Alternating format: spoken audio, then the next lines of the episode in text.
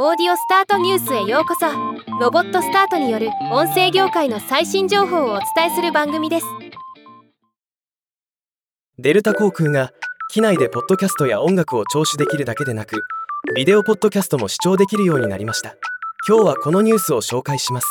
2021年9月よりデルタ航空は Spotify と提携し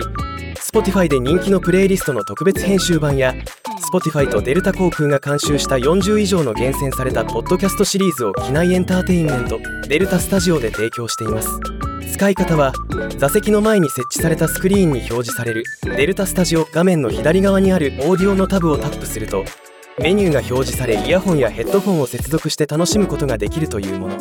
今回のニュースはこのポッドキャストにビデオポッドキャストが加わったというもの。アルバン・ブルック氏が X 旧 Twitter で投稿した画像によれば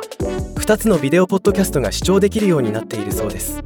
プレイボタンではなくウォッチボタンが表示されることでビデオポッドキャストであることも分かりますね。またビデオポッドキャストの動きがあれば紹介していきたいと思います。